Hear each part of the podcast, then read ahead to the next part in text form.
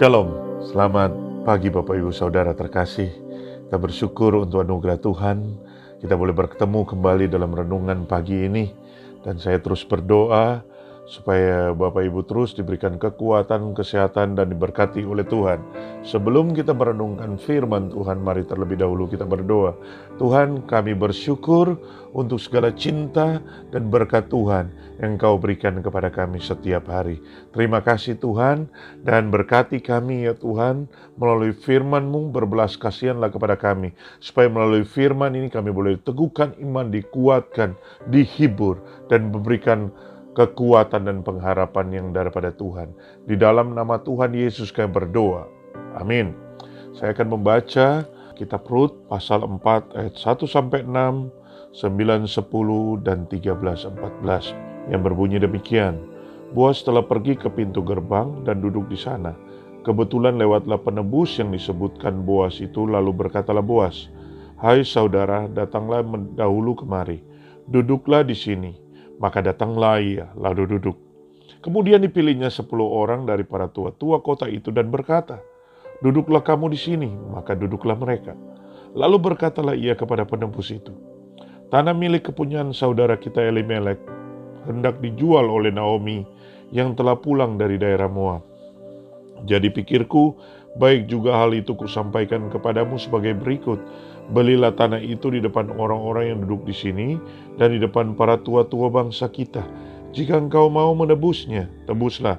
Tetapi jika engkau tidak mau menebusnya, beritahukanlah kepadaku supaya aku tahu.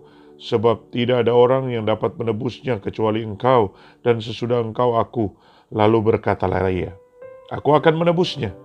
Tetapi kata Boas, pada waktu engkau membeli tanah dari tangan Naomi, engkau beroleh Ruth juga perempuan Moab istri orang telah mati itu, untuk menegakkan nama orang itu di atas milik pusakanya. Lalu berkatalah penebus itu, jika demikian aku tidak dapat menebusnya, sebab aku akan merusak milik pusakaku sendiri.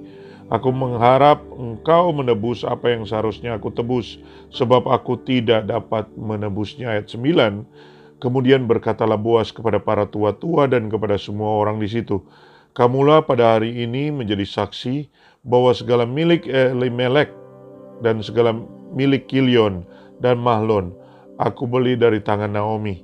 Juga Ruth, perempuan Moab itu istri Mahlon, aku peroleh menjadi istriku untuk menegakkan nama orang yang telah mati itu di atas milik pusakanya. Demikianlah nama orang itu tidak akan lenyap dari antara saudara-saudaranya dan dari antara warga kota. Kamulah pada hari ini menjadi saksi. 13, 14, Lalu Boas mengambil Ruth dan perempuan itu menjadi istrinya dan diambillah dia maka atas karunia Tuhan perempuan itu mengandung lalu melahirkan seorang anak laki-laki. Sebab itu perempuan-perempuan berkata kepada Naomi, Terpujilah Tuhan yang telah rela menolong engkau pada hari ini dengan seorang penebus. Termasyurlah kiranya nama anak itu di Israel. Sampai di sana pembacaan firman Tuhan. Bapak Ibu Saudara, Bagian ini menjelaskan bahwa sekalipun Boas itu menyambut baik permintaan daripada Ruth dan Naomi untuk menebus mereka. Ternyata kita tahu bukan hanya Boas yang dapat menebus, tetapi ada satu orang lagi yang mempunyai hak. Yang pertama untuk menebus milik pusaka daripada keluarga Elimelek ini. Di sini sebetulnya kita bisa melihat bahwa Boas ini punya kesempatan untuk menebus sekaligus merupakan kesempatan mengambil Ruth sebagai istrinya. Tetapi Boas tetap melaksanakan kewajibannya, melakukan hukum untuk memberitahukan masalah itu kepada kerabat terdekat yang lebih berhak menebus. Dan dia mengikuti hukum sesuai dengan hukum orang Israel. Nah saudara, ini menarik sekali karena sebetulnya dia bisa diam-diam menebus tetapi dia tidak melakukannya. Dalam hidup kita, kadang-kadang kita menghadapi godaan untuk mendapat untung melalui jalan yang tidak benar, jalan pintas yang bertentangan dengan hukum. Namun Boas tidak melakukan hal demikian. Sekalipun pada zaman itu banyak orang yang berbuat suka hati, Boas lebih memilih untuk tunduk kepada hukum hukum yang daripada Tuhan ia mempersilahkan kerabat yang lebih berhak untuk memutuskan terlebih dahulu apakah mau menebus milik pusaka Elimelek dan mengambil Ruth sebagai istri ataukah tidak. Ternyata kerabat terdekat itu mengurungkan niat untuk menebus sehingga Boaslah yang menebus milik pusaka keluarga Elimelek sekaligus mengambil Ruth sebagai istrinya. Nah, pasal 4 ini menunjukkan suatu kebenaran yang penting bahwa Boas itu adalah orang yang taat kepada Tuhan dan orang yang benar. Sehingga di dalam bagian ini kita melihat dia itu melakukan yang benar. Dia peduli kepada orang yang miskin, yaitu Naomi kondisinya, dan juga Ruth yang adalah seorang janda yang harus menjadi tanggung jawabnya. Dia tidak membiarkan, tetapi dia menebus. Itu hal yang indah bagi kita semua untuk dapat peduli kepada orang-orang di sekitar kita. Saudara, jika ada orang yang susah, yang sulit ada dekat kita, mungkin itu adalah orang-orang yang Tuhan percayakan kepada kita untuk kita tolong. Dan dalam bagian ini memang ada tanggung jawab Boas untuk harus menebus Naomi dan Ruth dan harus menebus segala milik daripada Elimelek. Yang hal kedua yang menarik di dalam bagian ini adalah kalau kita membaca kita proof dari pasal 1, maka kita melihat di sana di sana dimulai dengan suatu kesedihan. Di sana dimulai dengan kematian. Dan kalau kita berhenti di sana di dalam pasal 1, maka kesedihan itulah yang menjadi milik daripada Naomi seterusnya. Tetapi menarik dalam bagian ini karena ternyata dalam bagian ini kita melihat Allah sedang merancang satu kehidupan daripada Naomi. Memang dimulai pada pasal 1, suaminya meninggal, kedua anaknya meninggal. Dan dia harus kembali ke Israel. Itu suatu kesedihan. Tetapi ternyata pasal 2, Allah masih menulis. Allah masih merancang pasal 3, Allah masih menulis dan Allah masih merancang. Pasal 4, Allah menulis dan Allah merancang. Dan di sana menarik justru. Karena pada pasal pertama dimulai dengan kematian. Pasal keempat diakhiri dengan pernikahan daripada Boas dan pernikahan daripada Ruth. Sehingga kalau dalam bagian kisah ini kita melihat bahwa ada happy ending. Dimulai dengan kesedihan, diakhiri dengan sukacita, diakhiri dengan kebahagiaan. Nah, jika kita berhenti pada pasal yang pertama, kita tidak bisa melihat rancangan Tuhan pada pasal yang kedua dan pasal yang ketiga.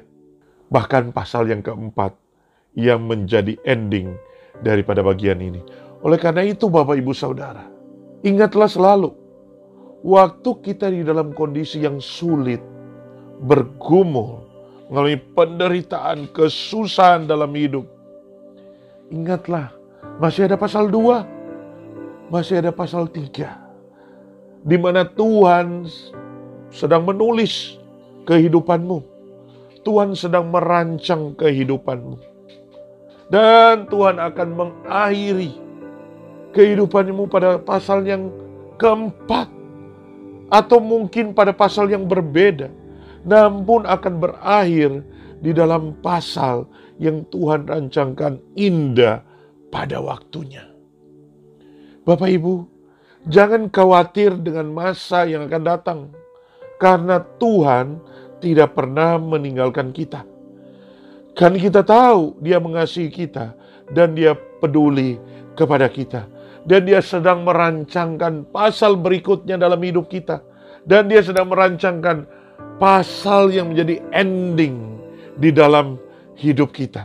Kalau kita melihat Naomi, pada pasal yang pertama hatinya kosong, tetapi berakhir dengan hati yang penuh sukacita. Pada bagian yang pertama, pasal pertama, Naomi itu dia tidak punya apa-apa lagi. Dengan tangan kosong dia pulang. Tapi dia berakhir dengan dia mengalami kepenuhan melalui menggendong seorang bayi yang dilahirkan oleh Ruth. Sesuatu yang indah sekali, Bapak Ibu. Ketika kita mempercaya kepada Tuhan, maka kita akan melihat rancangan yang indah yang Tuhan berikan kepada saudara dan saya.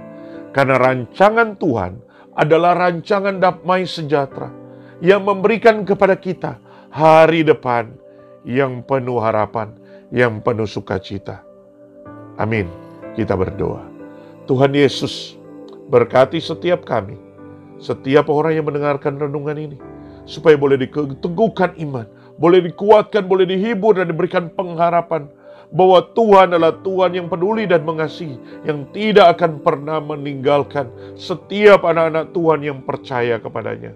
Tuhan berkati ya Tuhan, berkati supaya setiap anak Tuhan boleh melihat bahwa Tuhan sedang merancang pasal yang berikut, Tuhan sedang menulis pasal yang berikut, dan Tuhan sedang mempersiapkan pasal yang terakhir di dalam tulisannya, di dalam rancangannya yang happy ending, berakhir dengan sukacita. Amin. Tetap semangat, tetap percaya. Tuhan Yesus memberkati kita semua. Amin.